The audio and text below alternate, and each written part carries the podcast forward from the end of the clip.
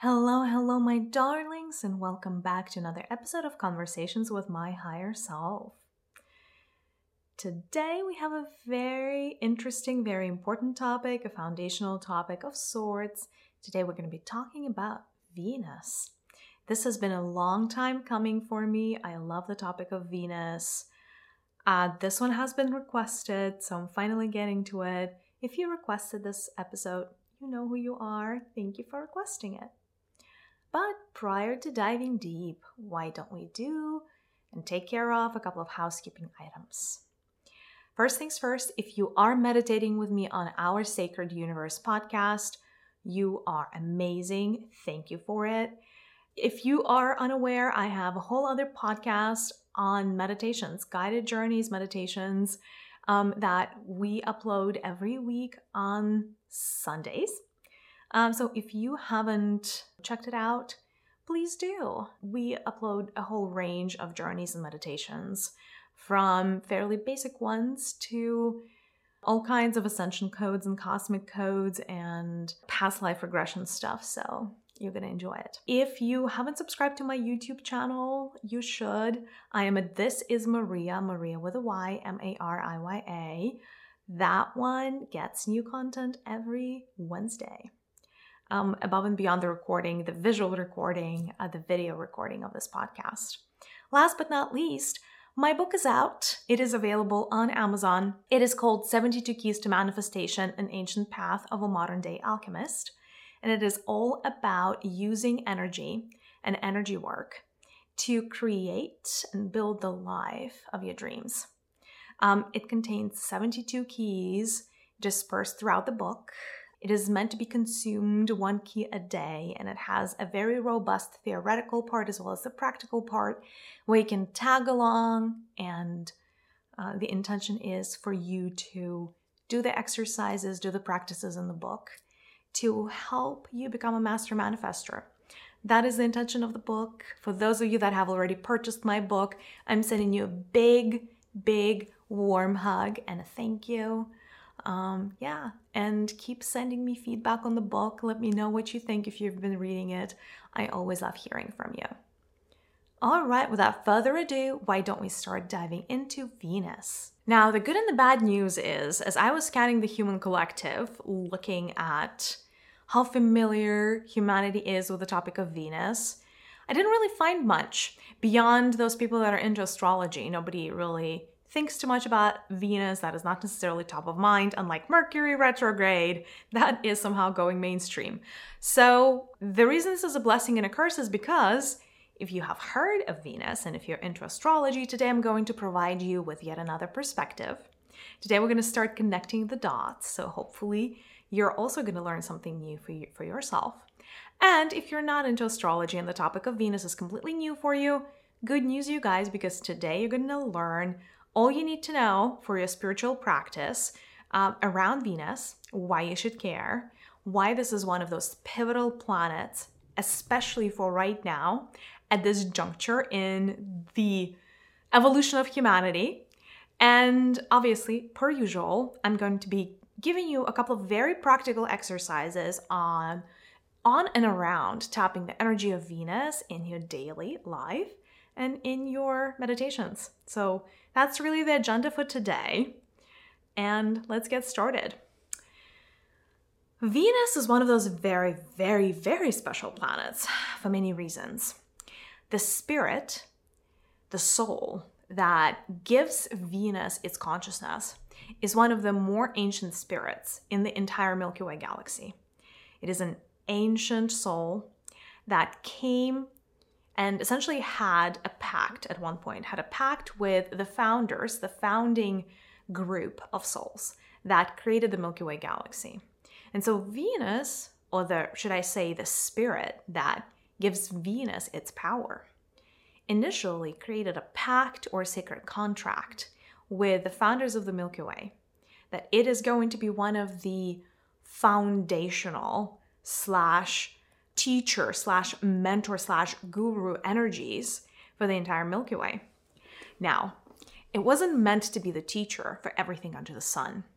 it was meant to be the teacher of, of a very particular kind of frequency, specifically a facet of the energies of the Divine Mother, that it was meant to come in and anchor into the fabric of existence within the Milky Way galaxy.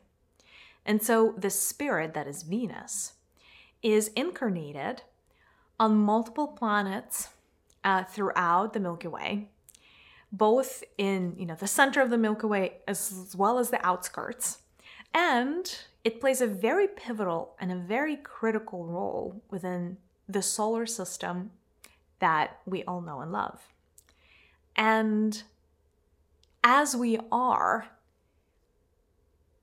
peeling off the layers of its mission, the mission of the spirit, we can start understanding its purpose and how we can better work with it to foster our own evolution, our own development. There is such a thing in cosmos, if you will, called the evolutionary arc. And I'm going to start very far and very broad per usual, and then I'm going to start bringing it home for you guys so that it is relevant to your lives. Very often, often evolution doesn't come and doesn't happen overnight. Evolution is a gradual process. Sometimes it's a painful process that takes multiple incarnations, multiple timelines, multiple planning sessions around, you know, even the one particular facet of uh, aspect of evolution. So it is a painstakingly slow process. Very often, it can be divided into stages. And one way to think about any kind of evolution is that that evolution has an arc. An arc or step ladder. I know arcs and step ladders are not necessarily the same thing, but if you imagine an arc that also is a step ladder at the same at the same time, that's going to be a very very good proxy for evolution.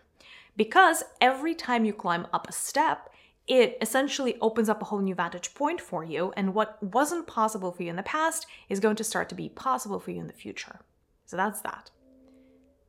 Also, in terms of the arc of evolution, very often you start at the very bottom, right? With, you know, if you were um, essentially trying to get into um, a very evolved flower, you would start with one petal, right? And that would be your first stepping stone.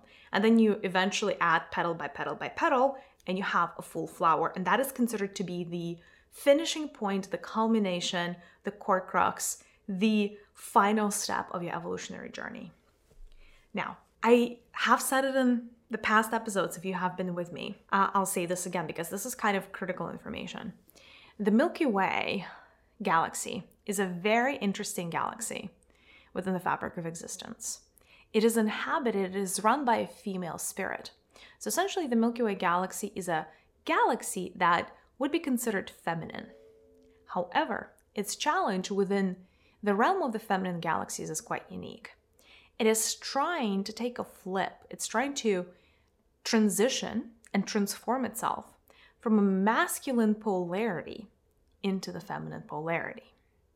So essentially, when the Milky Way galaxy got created, what ended up happening was, despite the fact that a female spirit was chosen to run it, and the female spirit was, or like a female soul, was chosen to inhabit it and preside over it, the way the energies were originally stacked were towards more masculinity. So the Milky Way started its own evolutionary process at 90% masculine energies and 10% feminine energies, with the idea that with time, it's going to flip polarities into 90% femininity and 10% masculinity. That is the arc of the Milky Way.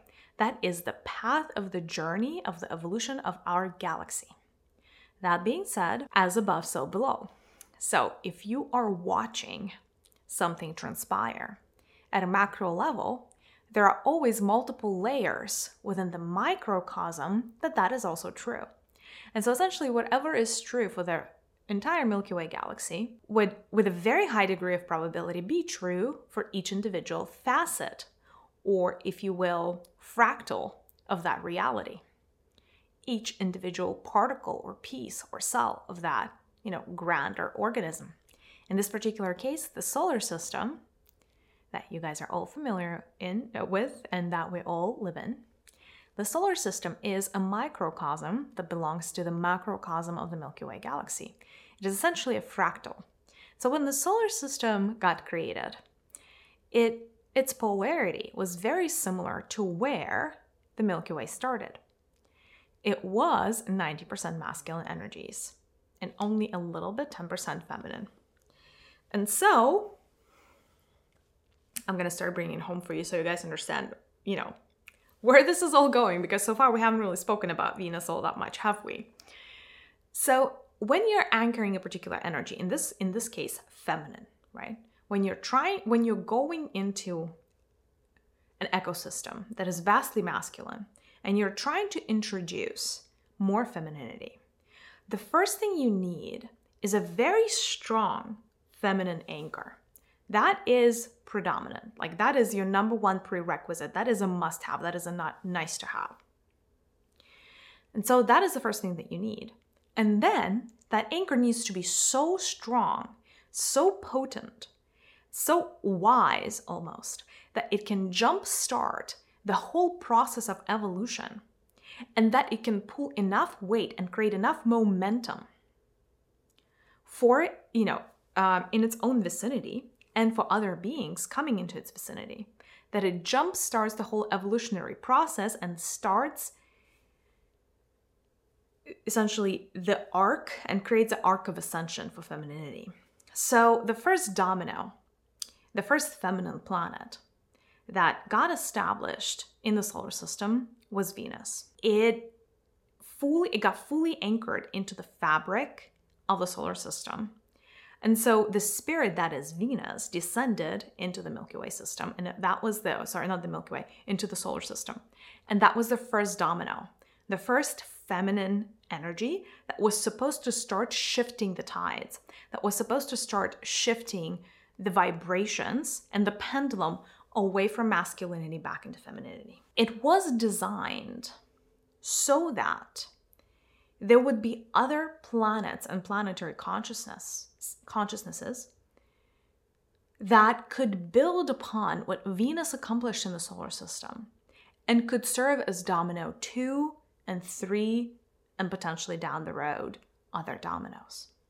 However, all of that work was meant to be established upon what Venus created here, which was the first anchor for divine feminine energies.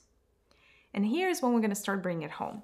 Essentially, planet Venus the role that it plays in the solar system is the same role that it will play in your own body if you start to take it that into even a smaller microcosm, right? Because again, going back to the law of correspondences is above, so below, whatever is happening in the Milky Way is the same thing that is happening in the solar system. Whatever is happening in the solar system is the same thing that's happening within your own body. And that's when we come full circle with whatever's happening in the Milky Way is also happening within your own body. That being said, you are going through your own evolutionary path, with Venus being one of your teachers. So, by the virtue of you incarnating on planet Earth, if planet Venus is the teacher, the guru, the mentor of divine femininity and divine feminine energies within the solar system, chances are it's one of your unspoken gurus as well. It's the question is have you been learning from it or not? That's really going to define your path. So if you think about your own body, specifically the energy body, and of the seven chakras, there are three that are considered feminine. That is your sacral, that is your heart, and that is your third eye. These are the three feminine chakras in your body. The first of them being sacral. Sacral is the orange chakra that is your second chakra. It is located essentially in your lower belly area. So, Venus, being that first domino, not only did it start anchoring the energies of femininity, but it also became the sacral chakra of the solar system. That is the number one, or should I say, the first thing that you really need to get clear around Venus. So, the energies of Venus are the energies of the cosmic sacral caliber. So, essentially, whatever Venus is responsible for in the cosmos, in the solar system, she can help donate to you so that you can bring those energies into your sacral, into your sacred womb space. Uh, now, probably a sacred womb space is more relatable to women, or your lower abdominal area if you're a guy. And what that would enable for you is a lot of healing, a lot of clearing, a lot of cleansing, and a lot of upgrades in this area of your body. Then, you know, what ends up, um, and, you know, maybe let, let, let's take a quick step back and then we're going to go right back into Venus. The next planet in the in the ascension cycle, right? Because we have three feminine chakras, right? So there's got to be other planets that are responsible for other feminine chakras. Um, I don't think it's going to come as much of a surprise to you guys if I told you that Gaia, planet Earth, is responsible for the heart center. So that is that next feminine chakra over the heart center. So that's what our planet is responsible for. Granted, Gaia is a younger spirit, all things considered. And motherhood is a little bit of a new lesson for Gaia. That's why Gaia surrounds itself with a lot of very established, very experienced, shall we say, uh, mentors. Venus being one, and the moon being the other, or the consciousness of the moon, right? Because everything is consciousness. And the moon has the physical body, just like every other planet has the consciousness. So both of these energies are considered mentors for Gaia. However, that being said, as you're going on through your own arc of ascension, right? Um, you're going to have to move from lower chakras to higher chakras. That is the unfortunate truth. And so does the Milky Way, and so does the solar system. So you have to move from lower to higher energies. And it would be quite impossible for us collectively to step into the energies of the heart if we first did not address the sacral. And that is where we go back to Venus. So Venus, you know, is the Roman goddess of love and pleasure and a lot of other things. And of course, that is a good proxy for what the spirit of Venus, the cosmic spirit of Venus, is also responsible for. However, as we're talking about Venus and drawing the connection to the sacral energies, whatever your sacral chakra is all about are the energies that Venus calls home. That is her domain. And so I think it is very important to make a distinction here. Venus is not about um, motherly love, if you will. Um, it is not necessarily about, you know, unconditional love of other or compassion because that is mostly the heart area. That is mostly Gaia as the mother archetype.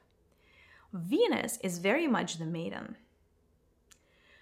And as the maiden, or the lover archetype, if you will, her love and the love that she governs is more sensual, right? Or romantic love, if you will.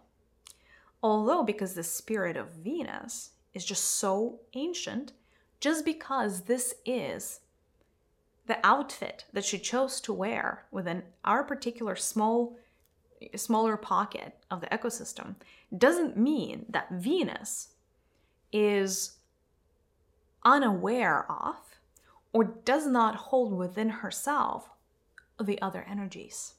In fact, the spirit of Venus is so ancient that she has already like as a spirit. That spirit has already integrated and encapsulated the entirety of the spectrum of the Divine Mother energies. And so uh, that spirit almost became like an endless ocean, an infinite ocean of motherly, sorry, not motherly, divine, uh, divine motherly energies, the energies of the Divine Mother. And so that spirit can tap into the different facets of the Divine Mother as occasion calls.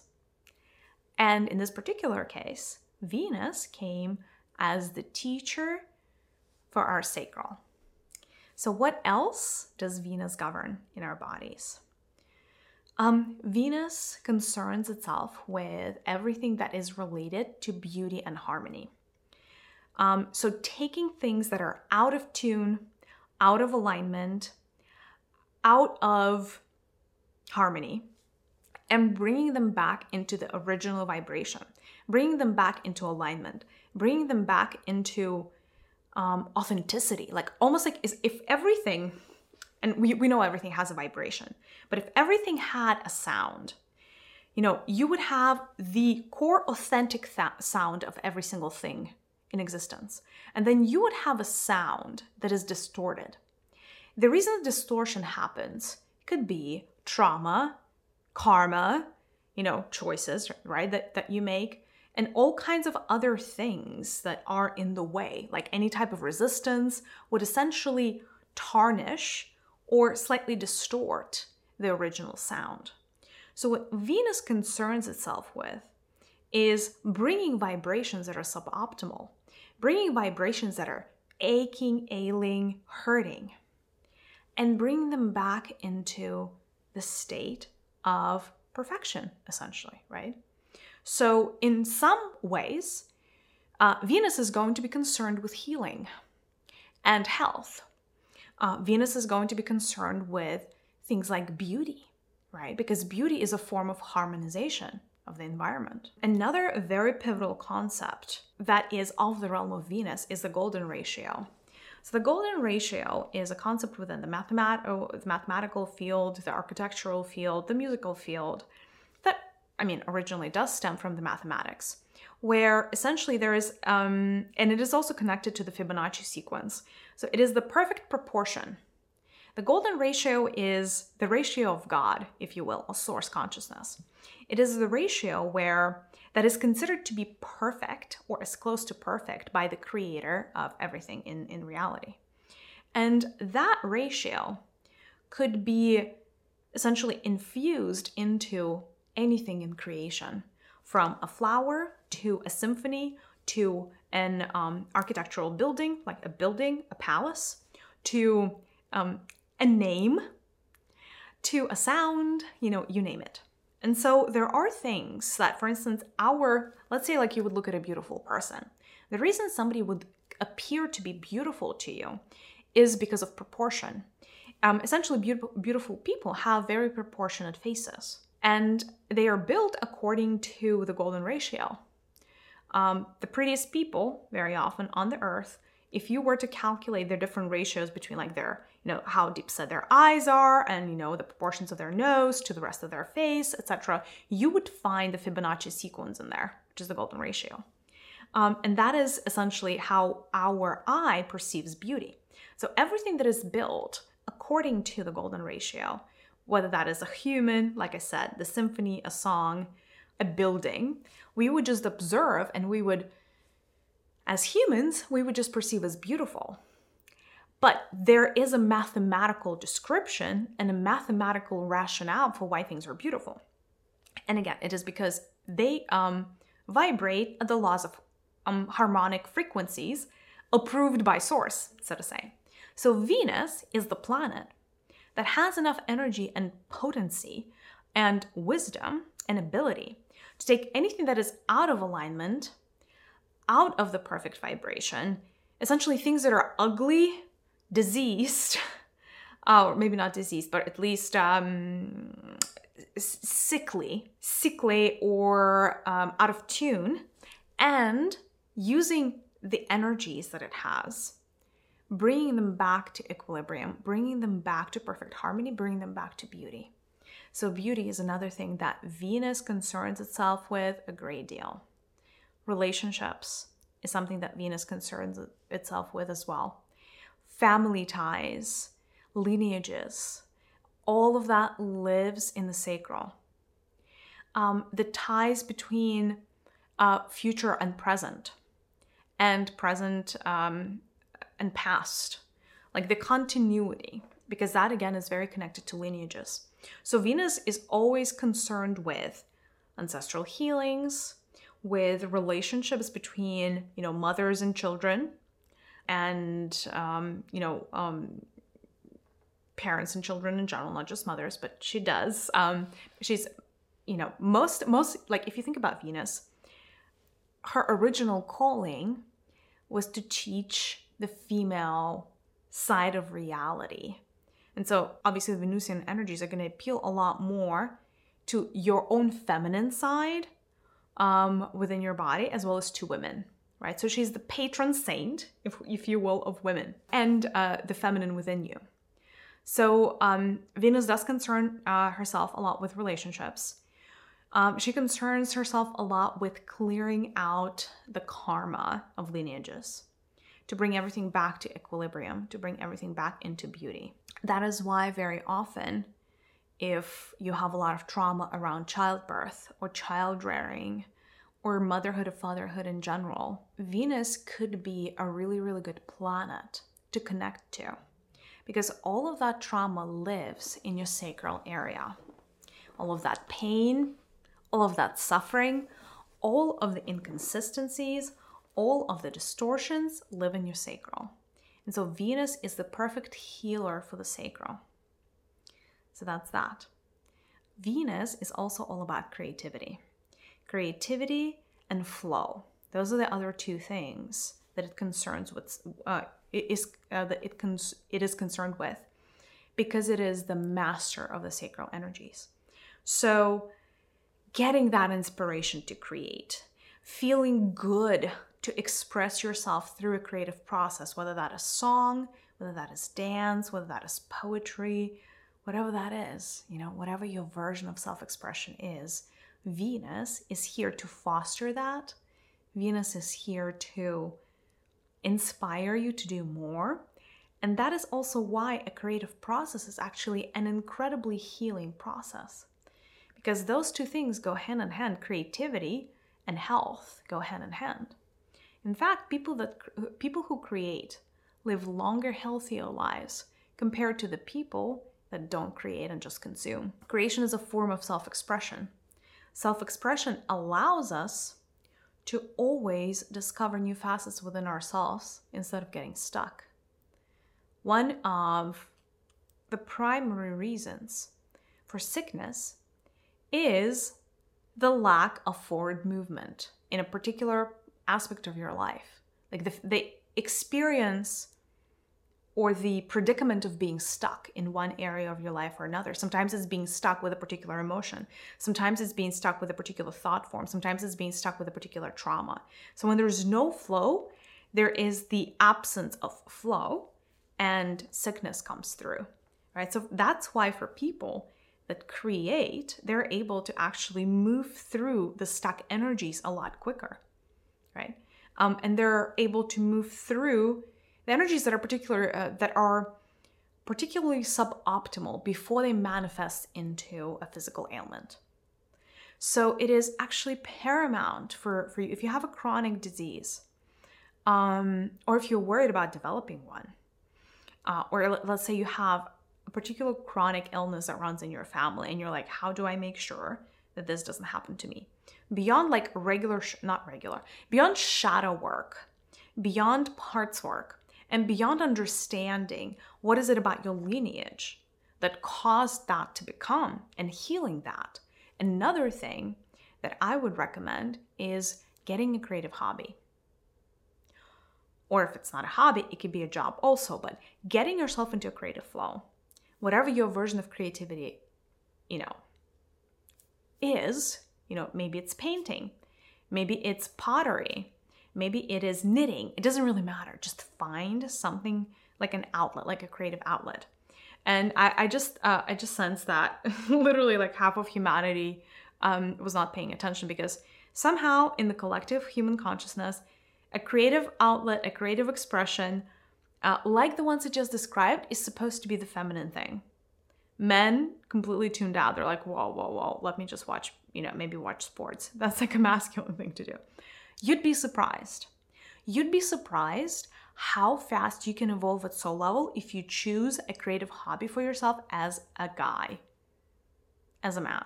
You would be surprised how much healthier, happier you would be, how much better off you would be, how much more better off. So that's that. So Venus rules creativity, Venus rules sexuality, right? So if you have any trauma around sexuality, Venus is also a really, really good teacher. She can hold the space for you to go through the healing, whatever that may be. any kind of, you know, even if that's sexual abuse or what have you, she can hold the space and she can be there for the entirety of your healing, soup to nuts, A to Z. She's just that strong. We we already spoken about relationships. Um, another part, another aspect that Venus can help with really is a relationship with self. Because all relationships start with our own relationship to ourselves. In fact, I would dare to say that unless you have a healthy relationship with yourself, it would be extremely hard for you to have healthy relationships with others. By healthy, I don't just mean long lasting, for instance, or happy relationships, but um, you know, relationships where boundaries exist, relationships where you're not being abused or taken advantage of, or you're not abusing or taking advantage of another, where it's like a pure harmonious relationship. So, Venus concerns itself a lot with a positive self concept because everything starts with you and your relationship with yourself. So, how do you speak to yourself? How do you cater to yourself? How do you fill up your cup first? And if that is even something that is top of mind for you, that is all the realm of Venus. Venus is also all about indulgences. It's all about the joie de vivre.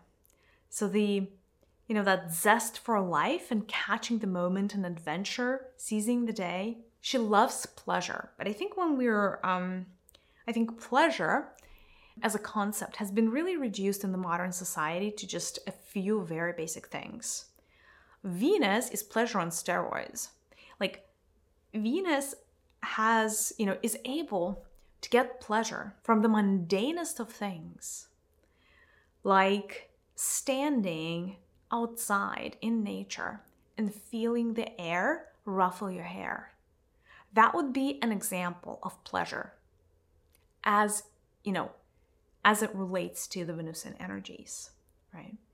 So, because Venus is the patron saint, the patron goddess of pleasure. Anybody seeking to build a relationship with Venus is going to be faced with a very important, very fundamental question. Like, what are the things that make me happy? And what are the little treats, the little indulgences, the little things that I can get for myself on a regular basis that make me happy, even if temporarily, or that bring me joy? So that is actually a very central concept for Venus as well. And probably the last thing I'm going to touch upon is flow. So when uh, people say, Are you in the flow? Are you not in the flow? This type of flow very often is managed by Venus. So being in the flow is actually being in, in harmony with your inner waters. And Venus is one of the planets that helps us navigate our inner waters, our inner depth. Um, so it is also connected to the flow and, and, and actually governs being in the flow a lot more than any other planet apart from maybe the moon. So the moon and Venus kind of like both um, are extremely instrumental in getting us to the state of flow. So anytime you're practicing true magnetism, as in, instead of going out into the world and working really hard and long hours and hustling for the things that you want, being able to magnetize them to you. That starts in our sacral. Our most magnetic chakra, outside of probably the heart, is our sacral. The vortex of magnetism that Venus can help you create within your own body the vortex that would attract all the things that you want to you quite effortlessly, is unlike almost anything else that you can experience.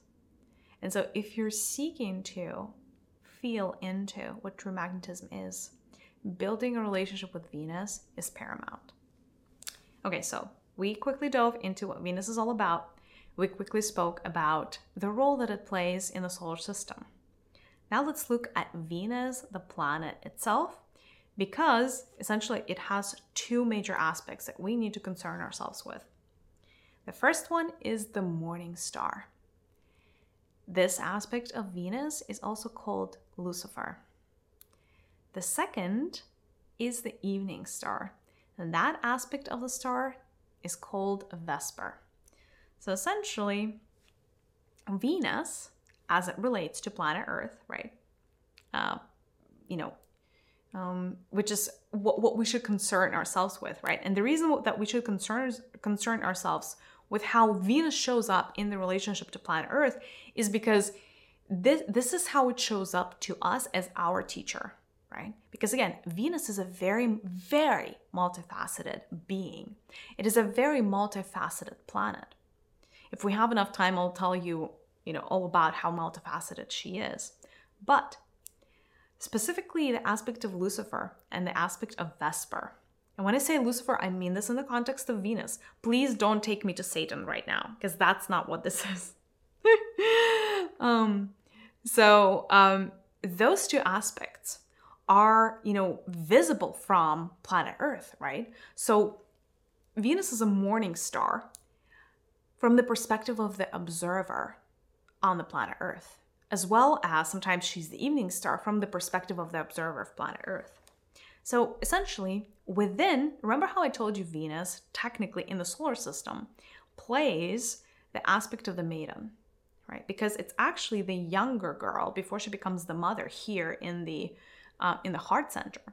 We have the lover and the maiden that is just open to all experiences and is just you know wants to experience pleasures um, that is very much Venus archetype. And that is very much Lucifer, the morning star um, aspect of Venus. Uh, the morning star is the maiden. The morning star uh, aspect of Venus is someone that comes from a clean, you know, uh, with a clean slate. Somebody who's willing to learn, somebody who is open minded, somebody who's like a sponge, somebody who doesn't take themselves or the world too seriously the aspect of Venus that is Lucifer is the first torch. She is the first torch. She's one of the most high vibrational of all the fires.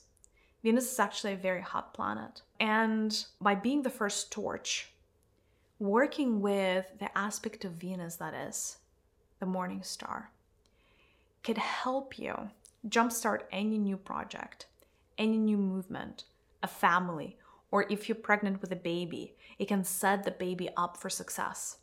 So the morning star is all about new beginnings. It's all about setting foundations for something amazing and bigger than life. It is all about, you know, taking that first step. It's all about, you know, making the choice, taking the risk, going for it. And it is a little bit of the aspect of, if you guys love tarot, this is the Fool um, in the major arcana.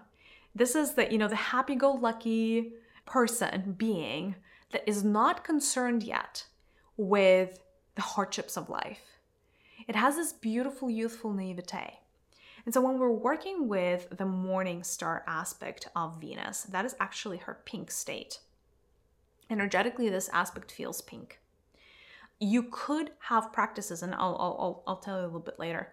You could connect with just the morning star aspect of planet Venus if you would like a blessing or if you would like guidance around anything new that you're starting. So, again, this is a very resourceful part of the Venusian energies that can literally help you and, and help catapult you or jump start you into a direction, uh, like a new direction in life. Um, this is especially resourceful. This energy is especially helpful if you're starting to pursue your dream, your purpose, or your calling despite all odds, right? Imagine you were stuck at a corporate job and now you're like, I think I'm ready to do what I came here to this planet to do. You would want to talk to Venus, specifically the morning star aspect, right? The the first torch. So that's that. Second is the evening star aspect. The evening star aspect is planet Venus having gone through her personal arc through collecting a lot of experiences and reemerging on the other side as the crone archetype. So the evening star is the wisest part of Venus. That is Venus that is connected to the energy of wisdom, to the energies of Sophia, to the energies of the Divine Mother that just have such an innate and deep understanding of how life works and how matter works and um, how energy works that everything becomes incredibly intuitive. So, whereas the morning star of Venus was the first torch, the evening star aspect of Venus is the last torch. This is the completion of the cycle. This is where you give thanks for the harvest. This is a point where you need to bring something to fruition. I don't know, for instance, you have been working on a particular project for so long and it's really hard to complete it, really hard to get it across the finish line. You may want to get a blessing from the evening star of Venus. Or, for instance, you've been building a company and you want to sell it, and you really want a force, like a cosmic force, to help you with that last final stretch. That would be Venus. Venus can, by the way, also help you uh, propel your creations into stardom. That's uh, actually one of the maybe lesser obvious benefits of the evening star of the Vesper archetype. Uh, because essentially, once you bring something to a completion, say you wrote a book, or I don't know, you uh, created a course for somebody, or a new methodology or something, uh, because this is the energy of completion, and also because of the wisdom and inherent knowledge and understanding of uh, Vesper, uh, the crone part of Venus, she knows how to get it to the next stage. She knows how to take your creation and turn it into, let's say, a bestseller or something that has smashing success. That is just the beauty of, of Venus. Um, so, the morning star aspect, the Lucifer aspect of Venus is pink. The evening star is blue. So, essentially, Venus is actually blue and pink, etherically energetically, right? Not necessarily the color of the planet. That's not, I'm not referring to the physical shell of the planet right now. So, if you are working or if you would like to work with the evening star or the morning star aspect of Venus, here's what you would do. You would imagine, and you would, by the way, you would want to do it one at a time.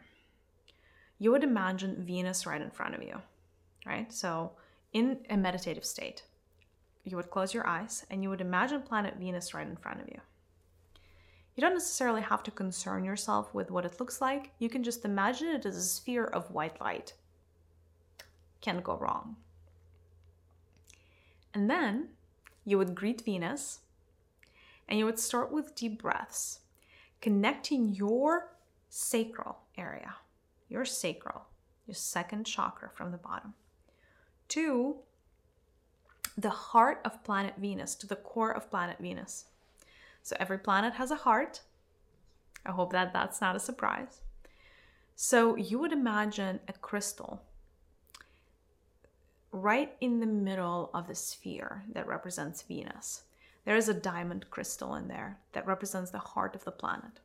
And so with your breath, you would send out uh, a deep breath into the heart of Venus, into this diamond that is located right in the center of the planet. And then what she would send you back is beautiful orange energies. And so on the um, on the inhale, you would absorb those orange energies and send them to your uh, sacral area. And then you would keep breathing. So you would uh, breathe out send the energy to the heart of Venus, and then breathe in the orange energies. So you would want to do that cycle 10 times to align your body with the energies of Venus. And then you would make an intention to connect with the morning star aspect of Venus. And you would want to see, you would want to watch how Venus right in front of you is turning pink. Now, the morning star, the Lucifer aspect of Venus, belongs and works with the left side of your body. The Vesper, the evening star aspect of Venus, works with the right side of your body. And that's really the only difference. So if you are seeking for assistance from the morning star in this particular case, because we're working with the pink energies, here's what you would want to imagine. You would want to imagine that Venus creates a carbon copy of itself, like it duplicates. There was one, Now there's two.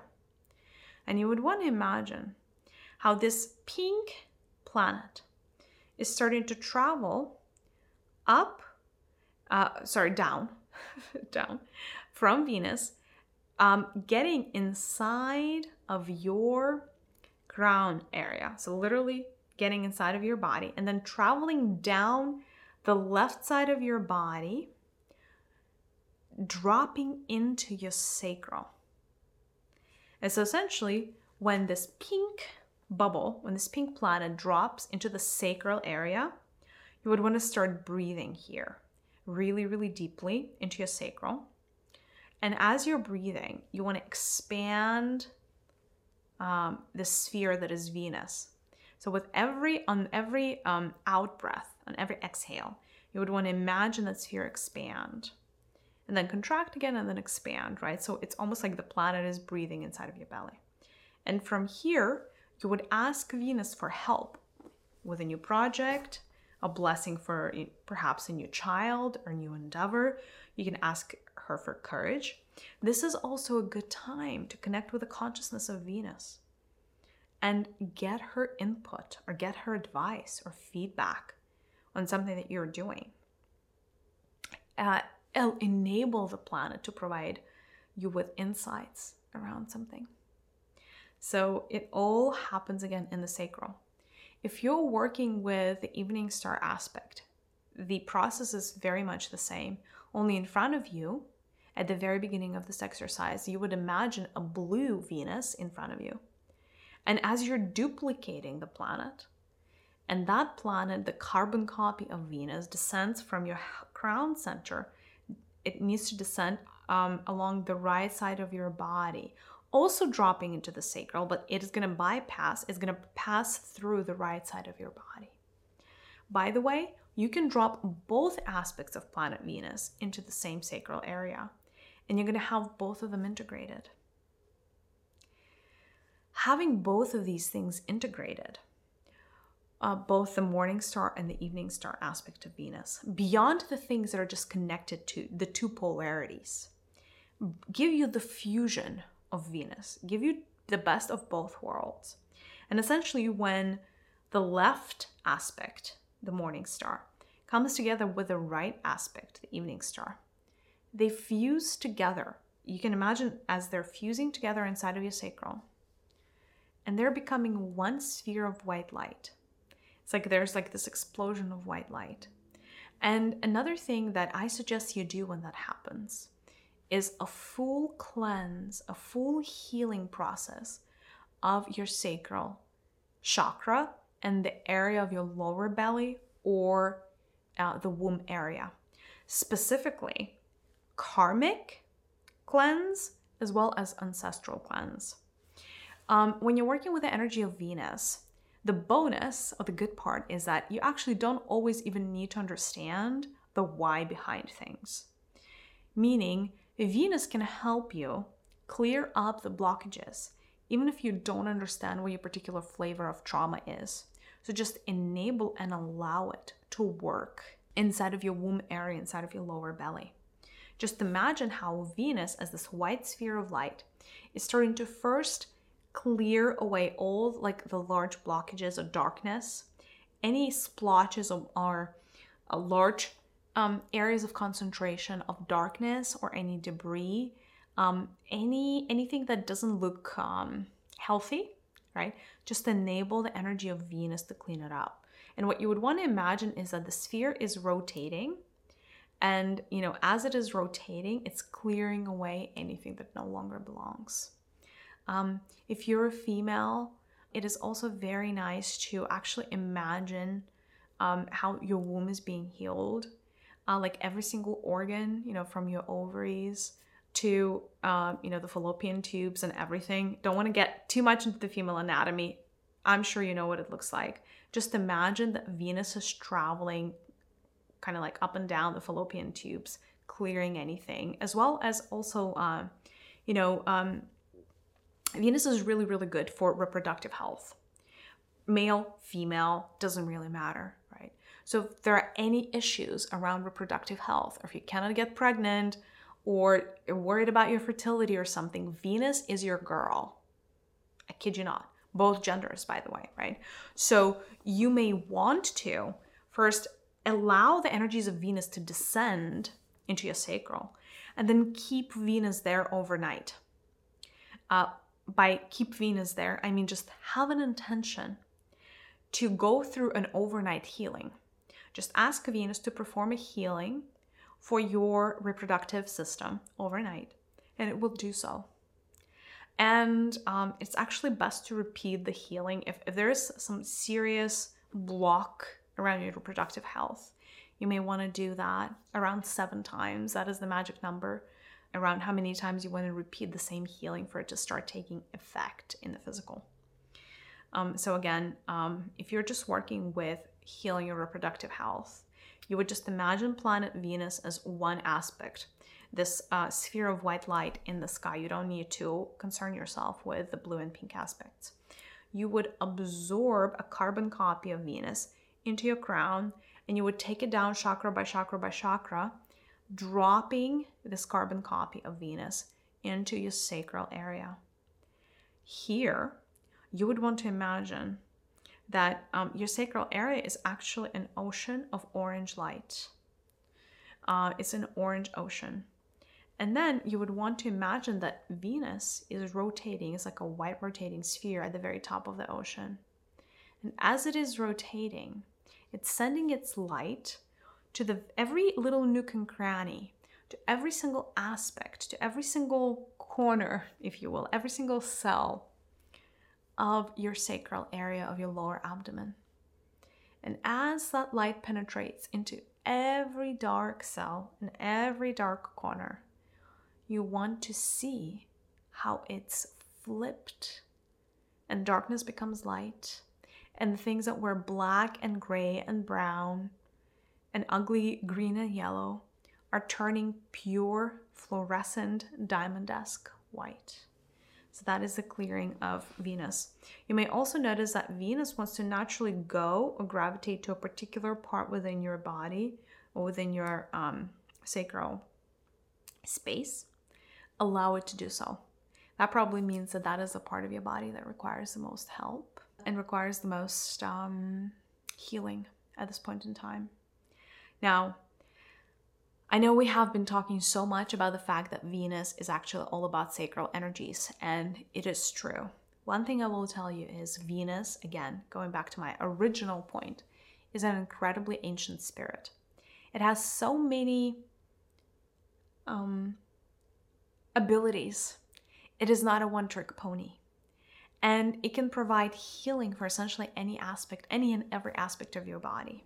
Because the first and uh, foremost, the most important thing to remember about Venus is that it came as our um, planetary teacher to teach us about self love, to teach us about beauty and harmony and creativity and pleasure, and to heal us and cleanse us and allow us to move past our own limitations and the limitations of our gender, the limitations of our age, the limitations of our ancestral lines, the limitations of our race, whatever our limitations are, Venus can help us move beyond those because it is a great equalizer, it's a great harmonizer. So once you start small and establish the relationship with planet Venus, how I just described today, this is just the very first baby step. This is just the beginning of your journey you can get Venus and the consciousness of Venus to be one of your spirit guides. I highly, highly, highly recommend that you do that. Venus brought within itself massive potential for teaching and healing into the solar system. So it actually has the ability to take on thousands upon thousands of souls as its mentees so Venus is actually very open to working with you in a spirit guide capacity. And if that is the case, she can teach you things that are so beyond the sacral that it would blow your mind. Here's one thing I'll tell you about Venus. V- uh, Venus is one of those planets that actually, even numerically, numerologically, takes up the entire spectrum of the Divine Mother energies. Remember, in uh, one or a couple of our past episodes, I told you that there are essentially three most important feminine numbers two, five, and eight. And they essentially represent the entirety of the arc of, of the Divine Mother. Venus has strong ties to each of them. Two, because it is the second chakra from the bottom. So it's the sacral chakra of the solar system, the second chakra. So that's how it owns two. Five, the Venusian rose uh, is a pentagram. A pentagram or a five petal rose, or a wild rose, if you will. So there is a movement that planet Venus makes as it relates to planet Earth. And that movement, actually, you can Google it if you don't believe me. It is the um, essentially that movement looks like a rose or um, a flower. Uh, it's called uh, the Venusian rose, actually, and that flower has five petals. So the pentagram and the five is one of the sacred numbers for Venus. It is the number that Venus, the spirit, mastered. Eight, by the way, is the number of years in the Venusian cycle. So it takes eight years for Venus to come, roughly eight years, give or take, to come roughly the same into the same point of the sky um, as it relates to planet Earth, uh, from the perspective of the planet Earth. So every eight years, Venus repeats its cycle. So it has mastered the numerology of eight and the numerology of infinity. Where I'm going with this is that Venus can teach you so many things across the full spectrum of the feminine energies it is literally a blessing. And it is such untapped potential for humanity. Like, literally, well and way below even half a percent of humanity is even aware of the blessings of Venus and is even aware that you can actually enroll Venus in your day to day lives as one of your spirit guides. And so I highly, highly recommend that you attempt to build that relationship. And whether you are going to be blessed with healing, cleansing, or actual knowledge and deep wisdom because there's a lot of that with planet Venus and Vesper, um, her evening star archetype. Of course, the cat is here. Why not? You're going to be, it's going to just, uh, she's going to blow your mind, is what I'm saying. Is she, you know, and by the way, she's extremely open. And right now, there is a call that goes out, like out from Venus onto planet Earth. She's accepting new students so now's your golden moment and now's your golden chance. Okay, I wanted to see if the collective had any questions for me around Venus. I know there's been a lot of information. I hope this makes sense. So, um, whatever I can help with, anything that is going to serve the collective around Venus, I'm ready to receive the question. How do I know that I'm doing this right? When I'm connecting with Venus, how do I know that I'm doing this right? I'm worried that I'm not going to fully connect with the planet. Wow. Okay. First, thank you for the question. Um, a, trust yourself. Really, with energy work, that is a prerequisite to anything and everything. If you do not trust yourself, if you do not trust your own internal system of guidance, and if you do not trust that you can direct energy, it's kind of dead in the water right? So you have to start cultivating the trust and the belief that you are doing everything right. If you want a little bit of a relief from me, here's what I could offer. The most important thing in anything is the intention. To a point that when the karmic board, the entity that keeps track of all the karma in, in the universe, looks at karma and how much karma to assign for a particular activity, the number one most important criteria is the intention of the person. Even murder, right, at face value, is like one of the most awful things you can do as a human being. What matters is not the act of murder, but the intention behind murder. Because, I'll give you an example murdering somebody for money is going to give you one type of karma. Murdering somebody because you were trying to protect your child holds a whole other different type of karma.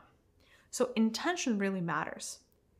And why did I give you this morbid example? Here is why. When you're connecting with Venus, the number one most important thing is your intention.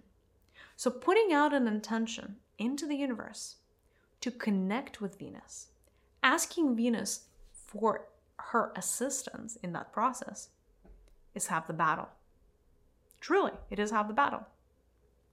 Because when you start interacting, when you leverage, when you use your free will to ask for something, the number one thing, the first thing that's going to happen is planet Venus is going to get activated because she's going to get your remote phone call. Make no mistake, Venus is located in extreme proximity to Earth.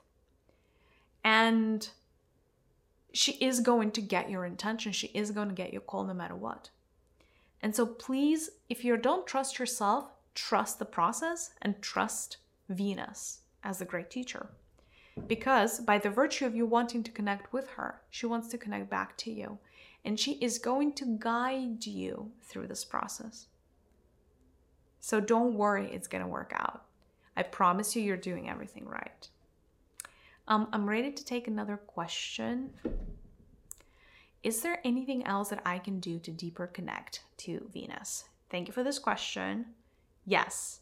So there are, you know, obviously there are things that you can do from a meditative state, but there are other things. You can surround yourself with Venusian energies. So, number one, first thing about Venus Friday is the day of Venus. Make sure to acknowledge that when you wake up on a Friday. Make sure to acknowledge that this is the Venusian day. Greet Venus on her day. Send her, send her thanks. Send her greetings. By the way, you may even choose to do an offering to the planet. As you're establishing a connection with Venus, you may choose to do an offering in the same way that you would do an offering to an elemental or I don't know, a deity. You can do an offering to the planet. What does Venus want? White rice in a little bowl, not a lot. She likes nuts, fresh nuts, uh, something like macadamia. She likes she likes hazelnuts. Um, she likes um, flowers, especially red, like red rose. Oh my god, she loves the red rose.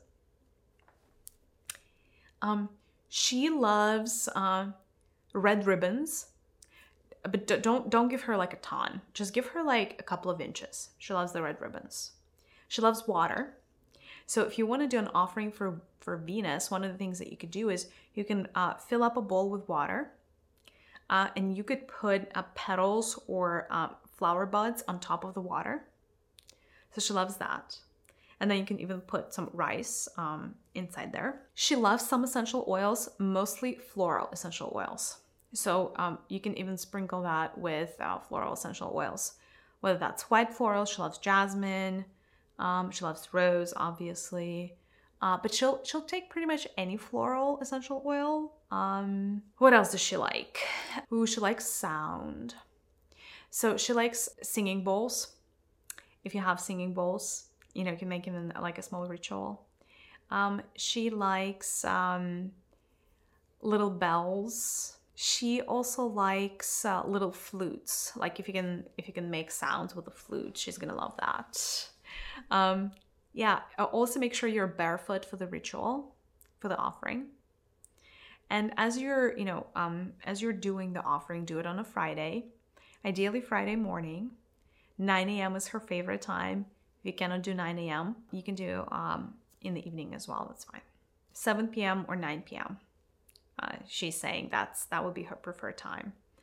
And if you can do that in nature, amazing.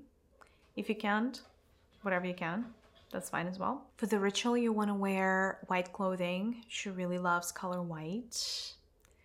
And um, you would want to offer her the objects, the things that you brought her, and uh, place both of your hands on your heart.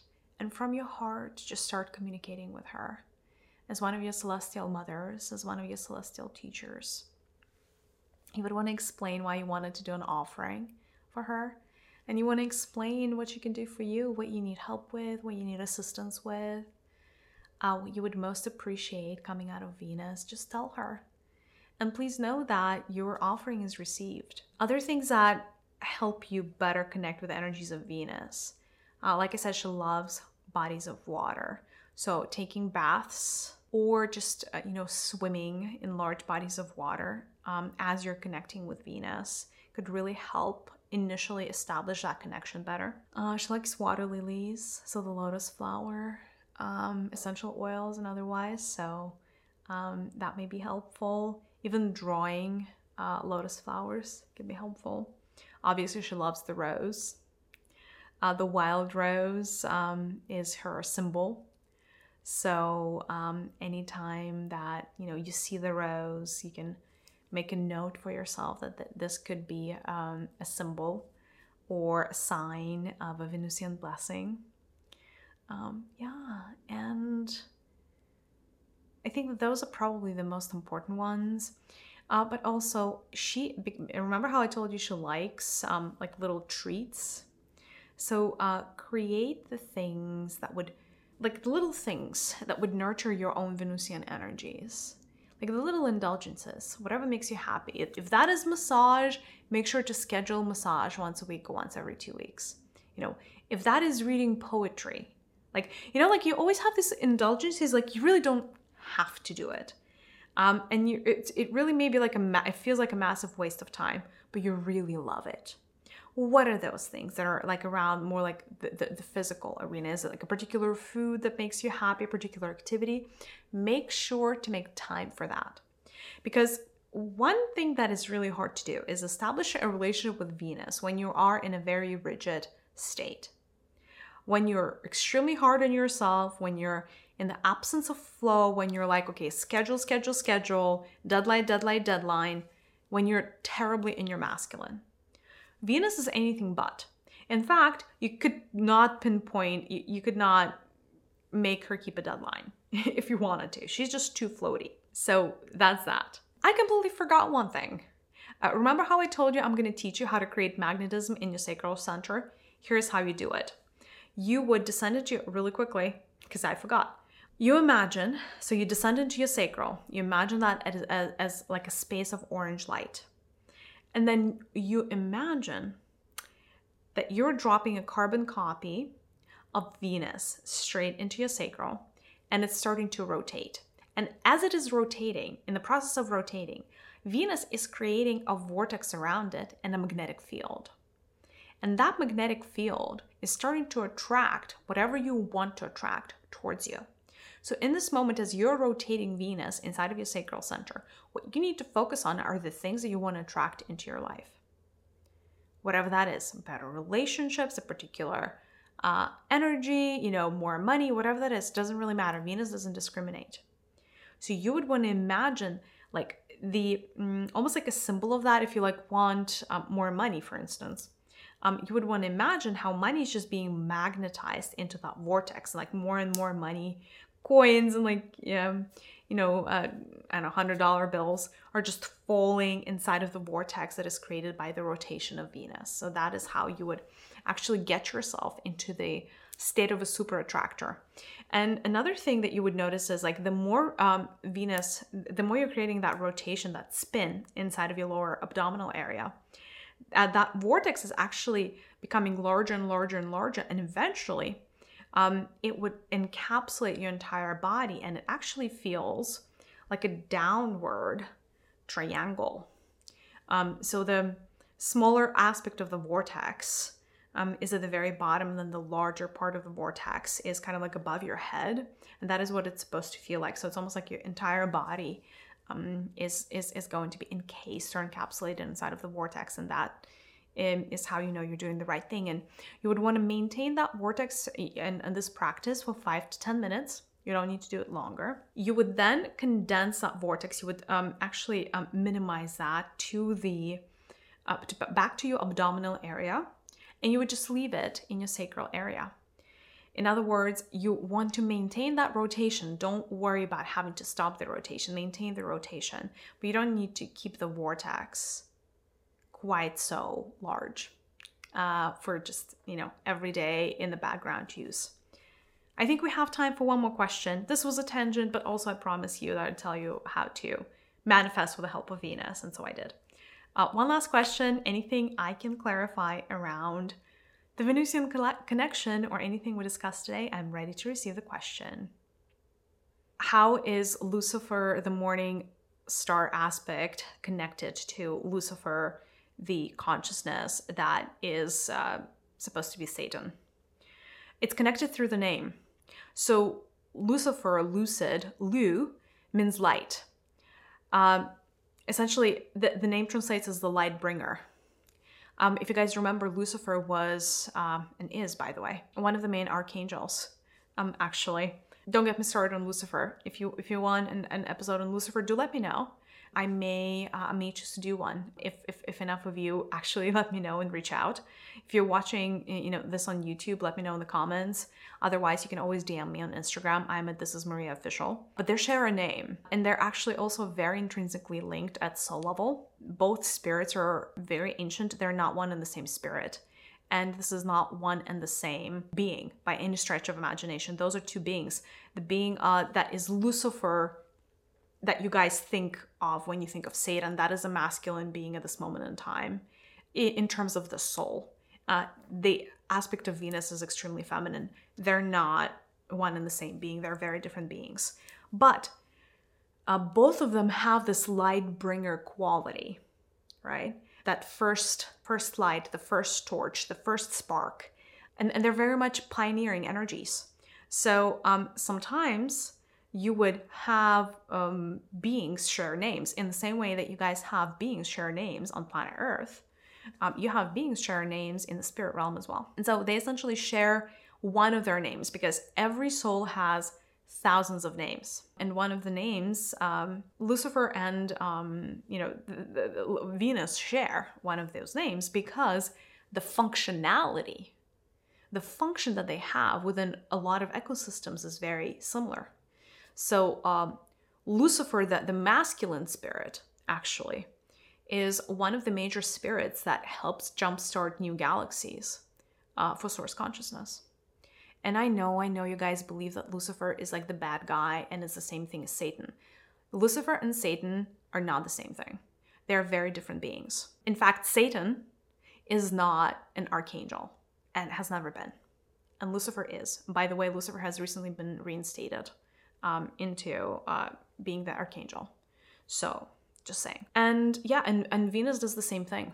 Only Venus uh, doesn't always, uh, you know, uh, essentially instead of just bringing light to different planets or like jump-starting planetary systems, she usually anchors the femininity. Um, and that's why she is considered the first torch. So that similarity is essentially uh, the nod. The, the reason they share a name is a nod to the fact that some of their functionality is very similar. I, just, I don't know if we went terribly esoteric just now. And if you guys, if, if I completely lost half of you because of the whole Lucifer being the good guy. I didn't say that, by the way. I didn't say he was the good guy. N- neither did I say he was the bad guy, for that matter. Um, but you asked, and I have to answer, and uh, one shall not tell lies. So you got what you asked for. On that note, thank you so much for sticking around, uh, you know, for, for, the entirety of this episode. Um, I sincerely hope that you take the time to get acquainted with the energies of Venus. She is such a beautiful, gorgeous, stunning celestial teacher, and she cannot wait to meet every single one of you. She cannot wait to kind of like enclose you in her arms and become one of your guardians, one of your guides, and you know, it is just my humble hope that you're going to enjoy your personal experiences with Venus and do let me know. Um if you ever if you're ever compelled to share and give me any feedback on this episode, I'm always happy to receive and I'm sending you a big virtual hug. I'll see you in the next episode. Bye.